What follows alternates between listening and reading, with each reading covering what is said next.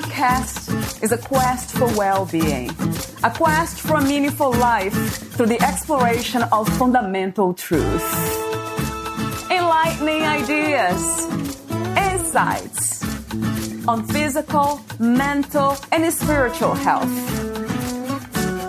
The inspiration is love.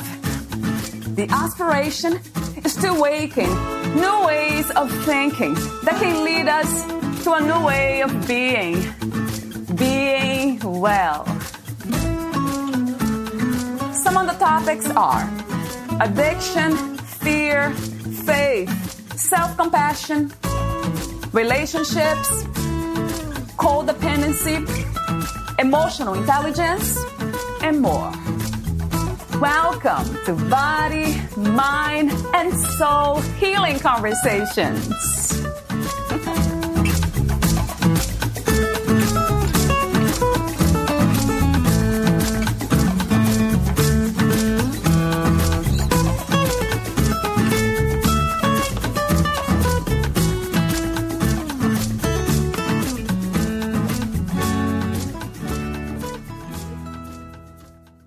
There's no way you will ever fully understand life conceptually, so answers are made up.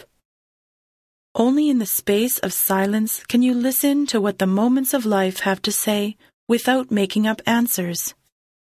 The more attachment there is to your given name, the more this creates a delusional self. When this is exposed, it doesn't lead to you knowing who you are. It leads to an awareness of who you are not. When there's not the constant push or pull to fulfill some self satisfying pleasure, the mind settles and the universe works with your higher frequency for its betterment. It is the selfish view of satisfying I that keeps you from the vision of seeing your own light. This vision of light only occurs when your view comes from looking inward. The conditioned mind creates a view based on unconscious wanting it's difficult to break this because most of what is done reinforces this unconsciousness. A conscious mind is simply aware of awareness. Michael Cupo. In this episode, Michael Cupo talks about the principles of the conditioned mind and other thoughts in between. Michael Cupo was born in Newark, New Jersey in 1958, and he was one of six children. There was plenty of love in his life, but it seemed he always felt like something was missing. Although he had every opportunity a person could want, for some reason he always made decisions that weren't conductive to his well being. Michael started using alcohol, drugs, and gambling at the age of 13, and this continued until June of 1987, which is when it seemed like his life went in a completely different direction. He got married, bought a house, and had two children. Although by society standards his life was seen as a success, something was still missing. That's why he said it seemed like his life was only better on the material plane. He had still something in him that didn't want to allow him to enjoy life. He has since come to understand what this something was. His struggles with life were all self inflicted, mainly because of the missing ingredient of love in his life. Not the love he was given, but the ability to give love. This is what led Michael to the writing of his book, It's Monday Only in Your Mind. You are not your thoughts. What he has come to understand is nothing new, but it's unique in the way that he sees it. What he sees is at such a practical level that anyone who thinks they are not getting the most out of their life will be able to understand it. He has since found the peace he always sought, and he has come to understand that it was always there, he just didn't know it. Michael knows it today, and it is why he shares it with others. Here is the interview with Michael Cupo. In your own words, who is Michael Cupo? Michael Cupo is a form that began its its existence August 8th, 1958. And my whole uh, process was identifying that form with that name. And as I did this and, and as I grew up, the more I attached to this form, the more that it seemed that I had problems. And um, those problems were created because I constantly made up stories about the way I thought it should be as opposed to the way it was. And I've had a very difficult time accepting things that the way they were. So I always wanted to be uh, more athletic, smarter, and I always seemed to want to be somebody else. I was never happy in my own skin. That's who I was growing up, you know, until I discovered alcohol and drugs and uh, that took that that inadequate feeling away, that void away. And um, I chased that for a number of years, you know, and then uh, what happened was is I had to stop when I was um, like 26. I lost an older brother to uh, addiction, and uh, that kind of forced my parents to at least force me to look at myself. And that started my journey. Really, it saved my life because I would not be alive today if if I didn't stop using. Obviously, right. Do you want to tell us how you came to that door of change looking within and, and making change in your life? Yeah, well, when I was 28, and that's when I stopped using alcohol and drugs. And that started a different direction, but it didn't allow me to look within. What happened was, is after 18 years of being clean and sober and getting my life together by society standards, I still had that emptiness, that void. And when I had downtime, I would always use things that were detrimental to my well-being. I would gamble. I would I would actually um, go you know go on porn sites and things like that. So what happened was is I had a gallbladder operation about 14 years ago, and that started the process of getting back addicted to pain medication. And once that happened, it took me two years to finally say I had to get off it. And I did. I got off it, but I asked myself the question, okay, well, what's going to be different? Yeah. And that basically started the inner journey because I knew I had life exactly how I wanted it, and yet I wasn't happy. I knew another house, a, a raise. A, I have a good job. I've been there for 31 years. My wife, you know, works, and we have two beautiful children. So my life was perfect, but yet I never really looked at that inner void. So what happened was is this forced me to look at that because I knew that it wasn't out there my answer. And once I started looking, I really started discovering answers. Uh, I read a lot of books. I read probably in the first couple years of going through this, I probably read about 20, 25 books what happened was is they were all pointing me to the conditioned mind and looking at my own mind and and understanding getting to understand my mind not on an intellectual level but i started sitting. I started just sitting you know they call it meditation but i call it just sitting. And as i started sitting my mind started to settle because my focus was changing. No longer was i focused out there no longer was I looking for my answers out there in, in the next fix, the next this, the next TV show, the next whatever. And it allowed my mind to settle and it started me uh, to really see life differently. It, that was the doorway to me, the doorway is when you start to sit, not with any expectations, but simply to put yourself in the present moment, because that's what I was doing. I read a few Eckhart Tolle books, and they all pointed to the present moment. And when I started realizing that, that my life was always lived outside the present. And, and the, to me, when, when you talk about Buddhism, that's what the Buddhist talks about. That's the delusion that life is in the past and future. But that's where most people live their lives. But really, the only place of true existence is where your feet are. So true. And once I started seeing that and started de- developing this discipline, my view of life just started expanding and it just started becoming different. It was just like how I put it is when you live in a present moment, you're putting yourself in harmony with life and you allow life to guide you. You allow life to show you what is real, what isn't real, what what's truth is. And it's not that I learned these the deep dark secrets of the universe. What I really learned was the lies that I was living by. See, and once you start exposing those lies and you start seeing that it's not really beneficial for me to live like that, it came over me. You know, it really did. For the first time in my life, I was actually on a, a, weekend retreat, and what happened was is I was overcome with a sense of peace that I knew I was going to be okay, and I knew I didn't that there was nothing outside of me that was going to fulfill me and it stopped the changing. Now I'm still human.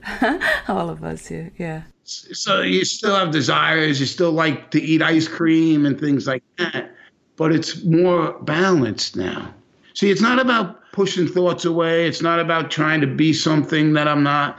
It's just seeing the thought that arises that tells you to go eat a gallon of ice cream and having the awareness, the space to say no not because it's bad, because it's not healthy. It takes you out of harmony with life. You have a scoop of it, there's nothing wrong with that. Can you explain to me the sitting? I know we call it meditation. How do you do it? How would you describe the experience of sitting? I have no special position. I don't try to cross my legs. I'm 61 years old. I'm old. so I just I sit in a chair but but this can be a 24/7 practice. See, it's all about when you use the breath, you can't breathe in the past or future. So the breath is an anchor to the present. It's the same thing when you use chants. Um, you can't um in the past and future. You can only um now. Same thing with tapping and so so many other things when when you're out in nature and you feel connected. That's because you're present. You're, the mind isn't in control. So that's all I do. When I sit, I use the sensation of touch. I'll touch my fingers. And you don't need to think about touching your fingers. Once you touch, you're instantly present. So the more that you can develop that discipline to just to be present, when the mind wanders, see, you need something to bring you back. You, you need an anchor. You need a home per se.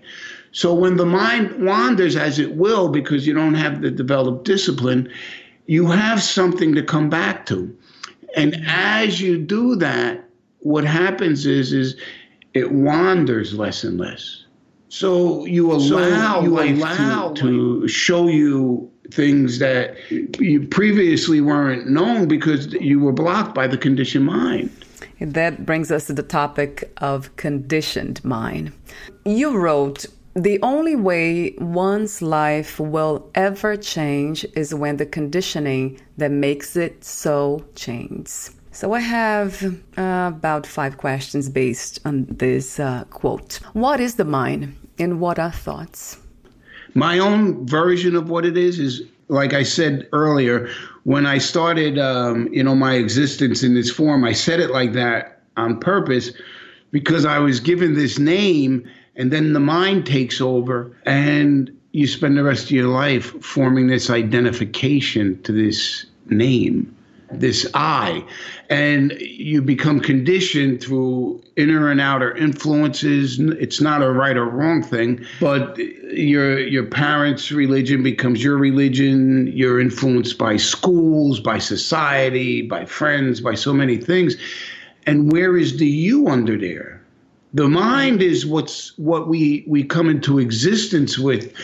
The mind is in control when we're in the womb but it's not conditioned yet. It's like the space itself. Right. To the point where it blocks out love. See, to me, the mind is the essence of love. It's energy, and its essence is love, but not the mind made story of love.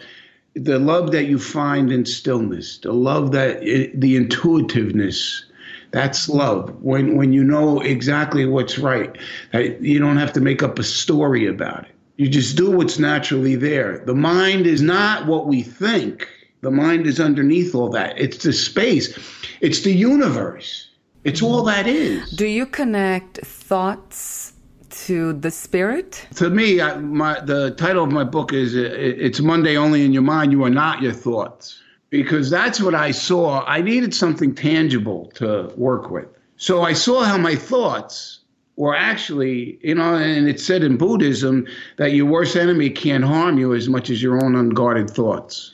So I saw how my thoughts were at the base of my problem. And sure, when when in that space of stillness, you're connected to the spirit, but you don't have to call it that. You you because that's presence. You're just connected. And the more that you come from a p- space of stillness, the more loving your thoughts will be. The less self centered your thoughts will be. That's the connection. That's the harmony to me. Yeah, that makes so much sense. So, talk to me about the conditioned mind. What is it? Well, like I said, with the existence part, is there's this I. People call it the ego, but I call it simply I because the ego can have a lot of different interpretations. But I is I. And as you form this I and, and attach to it, you develop a, a, delusional existence, really, because it always has to have attachment. There's and it's never the attachment to the thing; it's always the attachment to I. The more ingrained this I attachment gets, the the less you're truly living life. Do you connect conditioning to beliefs? Yes, it's a direct result a belief is a direct result of the conditioning because it's a story. The less stories that you make up in your head, the more of a connection you'll have with life. A belief is a story. There's no nothing factual.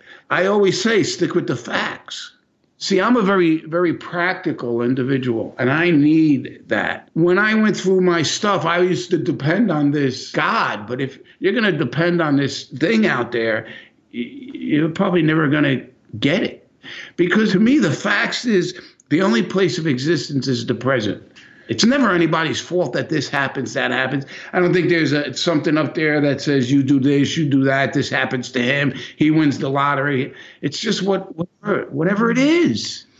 The more that you can be with what is, the less of a belief you need, the less stories you have to make up. The more you're you're just present for life. Wow. Do you ever use the word God? Early on, I used to. I don't use it too much anymore. It was my connection because that's a conditioning that was there. But as I have evolved, there's less need for that story. There's less need for any attachment, you know? Mm, I like that, Michael. I think you allured to give a definition of love, but I would like to ask you the question What is love to you? It's very difficult to answer that because and I'll give you my experience of it, but it's it's like the peace that passes all understanding. The problem with that is everybody wants to understand it. Love is just love. It's just a natural thing that happens. See, I don't I'm not like a practice loving kindness person. I'm more of well, be present and the more that I'm present, the more beneficial I am to humanity. The less self centered I am. The le- I spent 49 years with the me, me, me mind, and not too many people benefited from it except myself.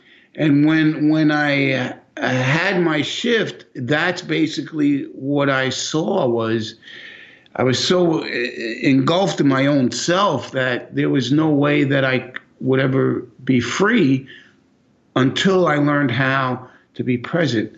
And that's where love arises naturally.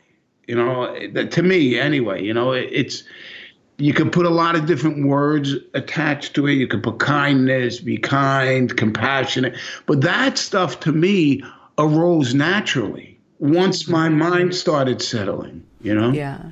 I usually connect um, the, the word love to acceptance and unconditional love it's still love, but it's unconditioned. Like we are talking about conditioned mind, conditioned everything. So love is unconditioned. Uh, if you can love that way, yourself uh, as the um, experience in the human body, whatever this is, then I think we are pretty close to it. Exactly. See, people don't know how to love themselves because you wouldn't do the things that you do to yourself if you truly loved yourself you know and that's what i really started learning. And it, it, was in the space of stillness that everything that was revealed to me has happened because my mind has settled. See you get distracted by the distractions that distract you. All right wow. It can go on and on yeah. Yeah so, so once you start seeing that the conditioned mind is just a distraction The whole point why I write my articles and why I wrote my book was to just show people what the conditioning was. See, because if, if I can understand myself and if I can understand that I only did what I did because of the way I was conditioned, there's no need for me to forgive myself. There's no need to forgive others. People can only do what they're conditioned to do. That's why, you know, the way it's written in, in the Bible when Jesus was on the cross, he said, Forgive them, for they not know what they do. He didn't say, Forgive them, they're evil, they're bad. Because once you start understanding the conditioning, how are you going to judge someone else when you understand that they're only doing what they're conditioned to do. It doesn't it doesn't absolve them from being accountable but that's where unconditional love comes in because you truly start understanding the world is the way it is because of the way people are conditioned.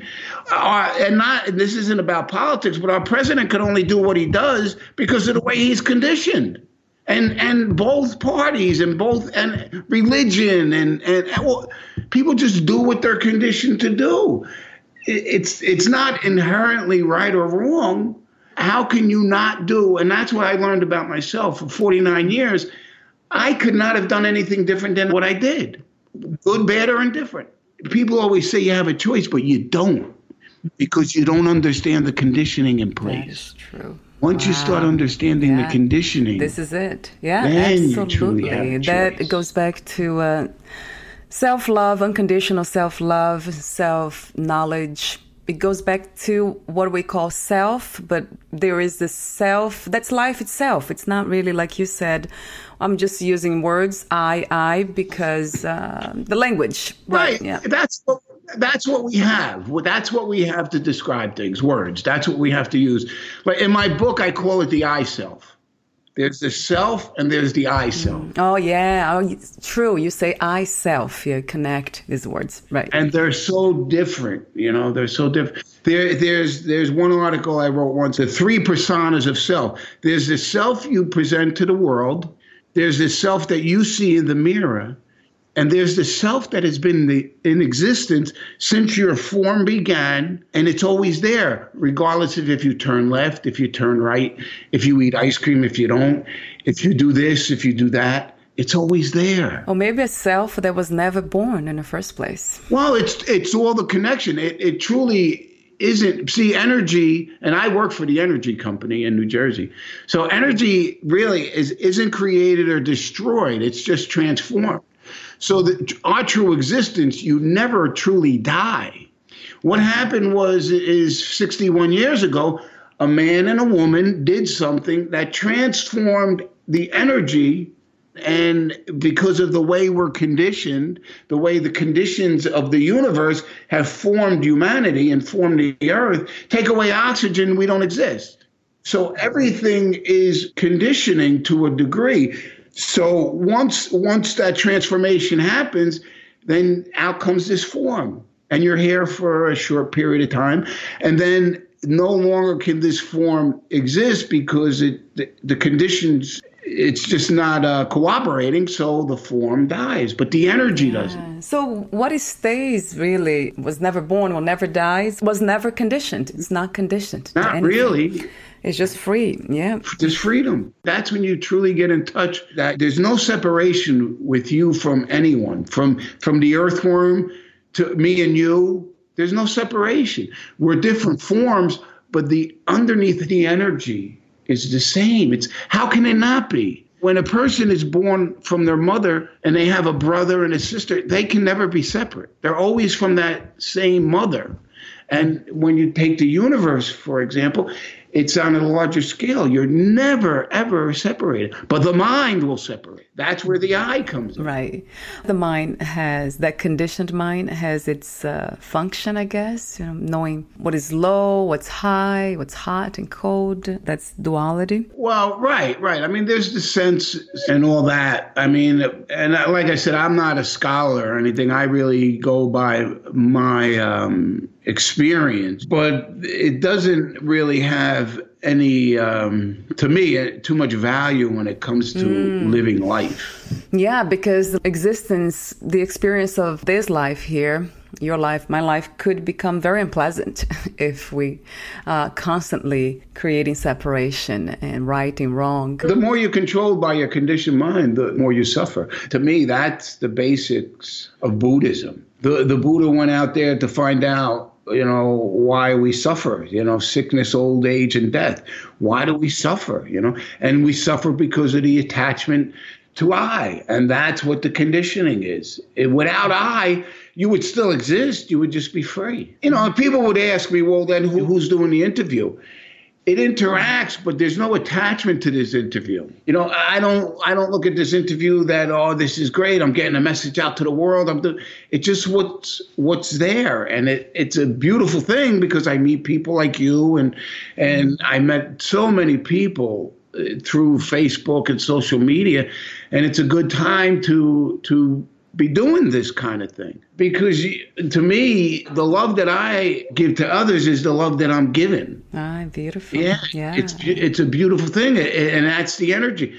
You're going to exist. You exist in this form. So you're going to put out an energy. So what kind of energy do you want to put out? For 49 years i put out a very selfish self-serving energy. For the last 12, 13 years, it's been more of an energy of, of stillness, an energy of, of whatever arises, and, and a beneficial energy to not only myself, but to humanity. It's the instrument, becoming the instrument, and allowing the universe to use you. It's beautiful. Uh, like I was saying to you, I'm not, I never wrote anything. I wasn't a writer. It's, it amazes me. There's nobody more surprised about that name on that book. Talk to me about the four principles of the conditioned mind understanding, attachment, realizing, and practice. It's funny how they came about because I was actually in the gym working out and um, I was listening to a a podcast, and, and they were talking about the Four Noble Truths of Buddhism. And then I, I started thinking, you know, well, you know, Byron Katie has the four questions, Miguel Ruiz has the four agreements. I said, you know what? I need to write something down like a map. You know, it gives people a solid direction. And that's where the four principles of the conditioned mind came in, because it shows you exactly what is going on and how to break free from it. You know, and that's the the value of them. It's just really uh, the core. And they're not in my book because they actually came out after my book. Uh, they came out like when I guess, like I was saying, when I was in the gym. But understanding your own mind, understanding if you're not happy with your life or if you're struggling, you have to understand why. Right. And, and without that understanding, you can't just go to a program because all that is is a substitute. You're never getting to the core of why you're unhappy. That's what happened to me. 18 years of being clean and having life exactly how I wanted it, and yet I still got addicted to pain medication. So I was still reaching outside myself. And as long as you're reaching, and that's what a program becomes, it becomes another thing. It's better than the alternative, but you're still not getting in touch with your true self. So once you start understanding that, it just opens up a whole nother world and you can see how the things that you were attached to are truly the core of whatever it is that causes your suffering. And it's not the thing itself, though, it's always the I. Once you can really start realizing that and you let go of that, and you can truly let go of that by being in the space of stillness. It's a space of the present moment. Once you start sitting and you start developing that discipline, you naturally let go of it because you see how its attachment is not beneficial to your life. Mm, I like that. Like you say, beneficial or non beneficial. So pleasant, unpleasant. I like those words better than good and bad and uh, separation, right? Those words, the opposites. Right, right. Because nothing is inherently good or bad. That's a label. And the more that you label things, the more attached you are to them. True. It create all these ideas and false beliefs. Yeah. The conditioned mind is diabolical. Mm. It is so subtle that most people will never really grasp it. Whatever happened to me happened, And It's amazing to see the things that I see, to have the insights that I have. But I attribute it to understanding the mind and being willing to sit. After two years, I knew it was time to stop reading, stop reaching, and to start sitting more. And I don't put no hours on it or anything like that. But there's nobody who can really, and I don't mean this in an arrogant way, but there's nobody who's going to show me anything new. There's nothing new out there. Because if I'm reaching for another book, there's my attachment to I. I'm complete right now, just as I am. There's nothing better than that. There's nothing missing, right, Michael? No. Nothing missing. There's not, I don't need to read. I mean, you could read, but you're not reading looking for answers. Right, right. I, I love conversations, though. No, that's good. It's good. I love that. I think this the mind, whatever this life here is doing, is just kind of finds this very entertaining. Life is made to be experienced. It's not to not do anything. It's not to go sit in a room by yourself and become uh, enlightened or anything like that. It's to experience. Last year in July, I jumped out of a plane with my kids. Uh, yeah, it was it was amazing. You know, it was intense. I'm not a thrill seeker or anything, but it was intense. And once you do it, okay, it was beautiful. You go on vacations, you enjoy the vacations, but there's no end to a means. Every moment is experienced in the present. There's nothing else. Yeah, I usually say you are the destination. You are everything. Yeah. This is the destination. There's no place to go. And one day it ends. Yeah, there's the, experience in the human body. Yeah, because it's conditioned, like you said. Yeah, that's Right. So what I always say to people, if you go to the doctor, say, and the doctor says you have 365 days to live, at that point you have a choice. Do you want to die once or 365 times? But at that end of that time, it's done. The only thing I, I haven't experienced, but I say this a lot because I've seen it with people who are dying, is they seem to detach because I think they really do come to the understanding of how meaningless their life was. What did you hold on to all that time? Whether you were the richest person in the world, the best golfer in the world, you wrote 10 books, you helped a thousand people, at that point, it's done. So, except for your story, what do you holding on to? Because it's going to go. So the thing is, is to let go now or let go then. yeah. I like the. Uh, I heard this before. To the die before you die. That's the whole. point. Right. Right. And the, the thing to die is the I. Mm, that's right. The I, it's not there anymore. So you're free. You're free. There's no death actually anymore. That's the whole point of my teachings. It's not that I'm not human anymore. It's not that my life has changed so much. The difference in me today is there's less attachment. And the less attachment there is, there's an underlining piece in my life no matter what happens. I love that, Michael. So I come across the attachment, which I'm attached to my husband, like love, uh, the personal love that we attach to people. Uh, but this is part of the experience of life, human connection. Is the dance, the play.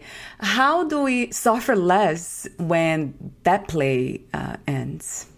Right. It's like when my mother died a couple years ago, my sister said to me, You were so at peace through the whole proceedings. Half the people were drunk. They're reaching for alcohol uh, because that's all part of the conditioning. Because I was just with the experience. I'll never lose the love for my mother. So it's all the attachment, it's the story of love.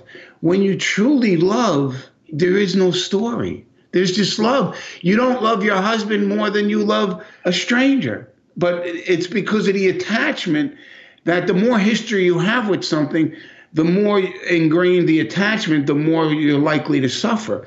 But when you can understand the true nature of energy, the true nature of existence, and the value of the teaching of impermanence, that everything will pass no matter what it is it allows you to be freer to truly love instead of putting conditions on it and using it as a, a mind based existence, a mind based love or a mind based caring. Or it doesn't mean that if when your husband passes that you won't cry. It's nothing mm-hmm. about that.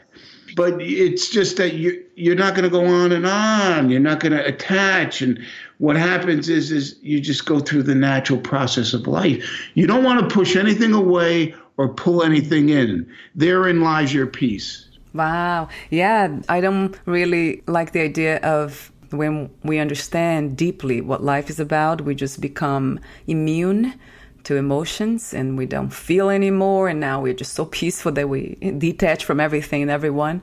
Yeah that doesn't happen right? What happens is, is you just don't attach to it. My, my article today was idol attachment because everything that you attach to becomes your idol. And and then they said well the emotional attachment is the cause of suffering.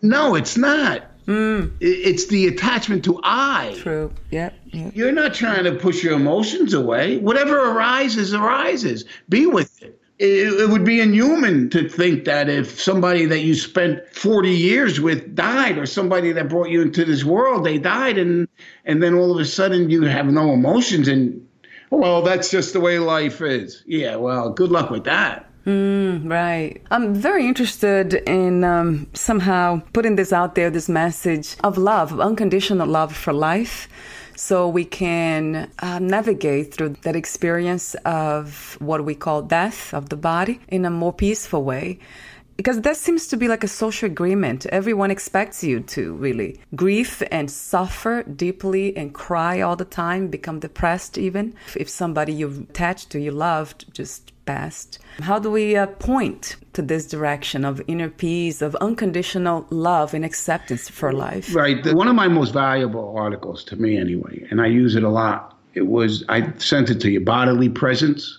that one is it and, and i'm just going to read it a little bit the mind is usually everywhere but in the present moment the body is a great anchor to use in a sitting practice because there's no way it can't be in the present moment so that is the key is don't allow the mind to control you that's what you're doing when you're developing discipline. You're not pushing anything away or pulling anything in. You're just being with what's there. But because you have this deep sense of what is really going on, when you start to sit and use the body, because the body is always present, you just naturally understand things. You naturally understand impermanence.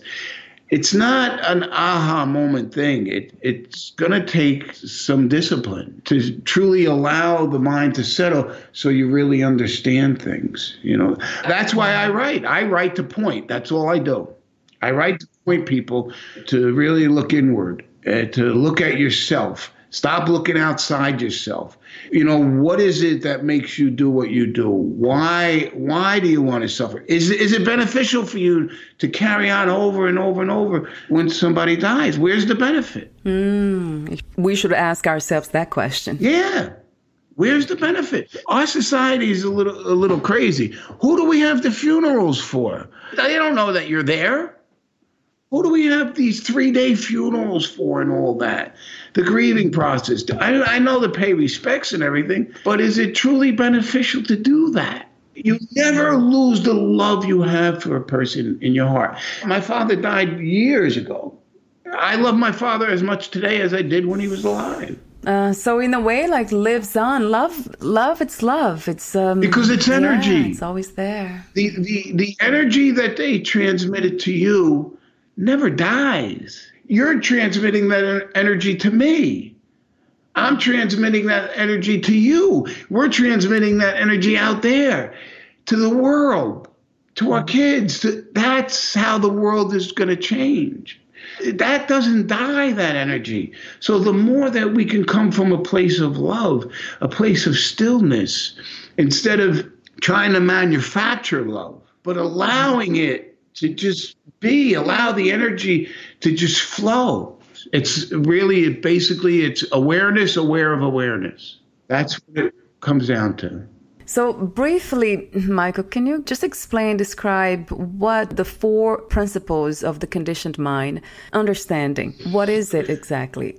Well, the understanding is it's vital a vital building block to the other principles because without understanding what you're truly up against the conditioning will remain in control. So if you don't understand why you suffer, it, it just remains hidden. If you don't sit and allow the mind to settle and stop reaching for things, stop looking out there for your answers, there's no way that you're going to see truth. And it's not my version. Like people say, well, that's your version of truth. I don't have a version of truth. Truth is truth. If it's your version of truth, it's not truth. Huh. And then in Buddhism, they say that life is suffering. That is like one of the first things that they would teach us. It comes from the conditioned mind. That's what they mean, really. Right. Because here's a thought a thought comes in. Okay. That thought has no power until you attach to it.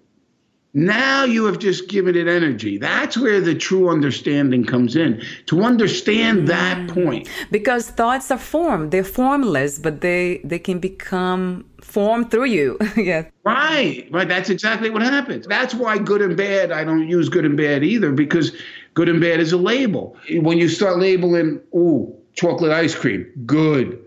Ooh, sauerkraut, bad but those things don't inherently have good or bad to them. And what you're stating isn't truth because not everybody sees it like that. Some people like sauerkraut. Some people don't like chocolate ice cream. But that's all the mind, that's all the conditioning. But the thought arises, and now you attach I to it, and you just have given it energy. You don't attach I to it, thought just dissipates. The more you do that, the freer you are. Very good point, right? You have to be at that place of understanding life. You need quietness. That's where the sitting comes in. Because if you don't, that's where you'll be distracted by the distractions of your distractions. Oh my God. And the good and bad, there's analyzation, there's judgment. Uh, it's very easy for us to do because violence is considered unpleasant or a bad thing. The mind is a pleasure seeking machine. This is how subtle it is. It's diabolical, really, the conditioned mind because it's it's so hard to truly get quiet enough to see this. But it's a pleasure seeking machine. Think about this. How many times in your life have you done something and said, Why did you do that? Do you realize the same the mind that told you to do that is the same mind that's questioning why it was done? Yeah, it corrupts everything. That's right. It's insane. Yeah, it is. It's learning to understand your own mind. When you mm. understand that, you control the world. The world will still do what it does, but without attachment, it doesn't control you. That's true freedom. Yeah, because now you're not judging personally. The person is not there. Yeah. You're not a puppet on a string. That's my favorite line. I used to be controlled like a puppet on a string. What you're learning to do is cut the strings, the strings of society, the strings of the conditioning. It's an agreement, contract. Everybody agreed. They agreed to something. This re- relative reality, dualist, dualistic reality. We just agree. Whatever it is, but that's what you do. You, look, the thought comes in right here. The thought comes in to eat chocolate ice cream. You have to agree with that thought to eat that ice cream. And that's funny. It could be anything that's even healthy, like exercising. Anything yeah. you can get attached to anything. Anything that's. That's why there's nothing, nothing inherently good or bad about it I work out. I, am I'm in pretty good shape for a 61 year old person, but I'm not attached to it. So I, I, don't label it as good as bad. What it, it's beneficial for me. It puts me more in cooperation with life. I, I love that.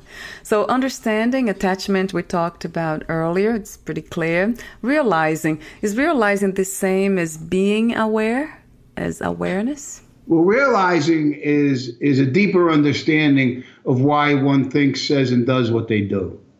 That happens uh, in principle three. That's the third principle. When there's a realization of your behavior, you know how how you act and how it's not beneficial to you. Once you start realizing that, that's when you can start to change it because it's not controlling you. Without that realization, it has to control you. Yeah. And the fourth uh, principle, practice. It's putting everything together. That's the sitting. That's the sitting. That's what puts everything together. The the four principles allow something tangible to be held on to so you can see how sitting helps the mind settle down. Wow. Do you have like a vision? If we are all in this state of mind of clarity and quietude within, how would this relative reality be? Oh, the world would be much different if people took some time to really sit and understand the conditioning. We would be falling all over each other in love and helping each other instead of hurting each other and, and trying to satisfy the I self. You know, as I stated in my book, it would be so much different if the conditioning wasn't in control. But, you know, it is the way it is. And right without um, without judgment and creating the separation, right? Like good or bad, right? Right, right. There would be no separation, so we wouldn't see black or white or or his, you know Hispanic, or we would just see our humanness, our connection. You know, we don't label squirrels different no matter where they come from. A squirrel is a squirrel, a bird is a bird. Uh, but we do this with our humanness because that's what the conditioning in place does. Wow. What do you think the purpose of life is? I don't know. I really don't. I don't put a label on it just because I I have no idea. It, it hasn't been revealed to me. I try not. I don't label things too much. I don't. I don't put a purpose on my life. What happened simply happened, and I just do what's in front of me. It just allows me to remain free because the attachment to I is very subtle. If I start putting a, a, purpose on it and what I think instead of what I experience, that's I. I think this. I and and I don't know that for a fact. So I really do stick with well, what is here now, and it's for me to do what's in front of me and to be beneficial to humanity instead of being uh, self-serving you know maybe that's the purpose you know i don't know but yeah. that seems like pretty close to it. Uh, the more i think about it and i talk to people about it i see this um, seems like this idea of the play the dance of life is to learn and then unlearn. It seems like this is the play and it's supposed to be fun it's supposed to be joyful once you understand that it's just a play, dualistic play, then it's it becomes so much more fun. There's no more judgments. Well, yeah, that's uh, that's the key. You know, enjoy life because this isn't a trial run. You don't get a second chance. You know that that we know anyway. You know, even if reincarnation, I don't really know about that. But if if it happens, you don't really know about it. So it's just experience life and and learn about your conditioning and learn to do what's more beneficial to yourself and to others and and life is so much better. I mean my life is so much better the last 12 years than it was. Not that anything was wrong the the first years of my marriage and everything but there's so much more peace now. And mm. that's what you can give to others when you have it. But you can't give what you don't have. That's true. And it seems to me like joy, this state of uh, detached um, happiness, is connected to inner peace. Yes. It's I see that. Um, yeah, yeah. That might be a very good, there's no really destination, but a, a good one if there is one. Yeah, instead of manufacturing happiness or joy, just learn to to be with what is and and and joy yeah, simply arises. Absolutely. My final questions i have a few final questions for you michael. What is another word for life? Existence i would say. What is the biggest cause for human suffering? The attachment to i. Um, what is another word for healing? Presence what was the hardest lesson to learn about yourself? That I was complete as I was or as I am. And I, I didn't need anything else to be complete. Right. How do you define success? By inner by my inner peace. If you knew you would lose the body soon, would you change anything about your life? Not one thing. Wow. Do you have any beliefs, any ideas of um, life after death? No, I don't. I don't really go there too much. Hmm. What are three things about life you know for sure as of today? The three things I know about life for sure is that in the present moment is the only place that life exists. And the more that I develop discipline to be in that moment, the more I'm naturally in tune with life. And then what happens is, is the more love I emit to others. It has been a great conversation. Very genuine, open, just um Yeah. it was the flow. Thank you so much, Michael. I felt it. I, I really appreciate it. Really great. Thank you so much. Where can we find more information about you, your work, your books, services? I have a, a website, www.mondayinyourmind.com, and there's a lot of valuable information on there. And I also have a WordPress blog, Monday in Your Mind, a Facebook. uh, I have a group and, and my own personal Facebook page where I write an article every day. And like I, I was telling you before, I've written over 2,000 articles, you know, and they're just pointers to point you to look within, to discover within yourself what your blocks are to true happiness, to freedom. You know, eh, to see the conditioned mind for what it is and to learn to let go and to really enjoy life as it unfolds, not as you think it should be. So true. Thank you so much again, and I'll talk to you soon. Thank you, Val. Thank you for listening. To learn more about Michael Cupo, please visit his website, mondayinyourmind.com. To learn more about this podcast, please visit fitforjoy.org slash podcast. I want to thank the Patreon members Lawrence McGrath, Mark Basden, Terry Clayton, and Aidan Vickrock. Thank you again for listening, and bye for now.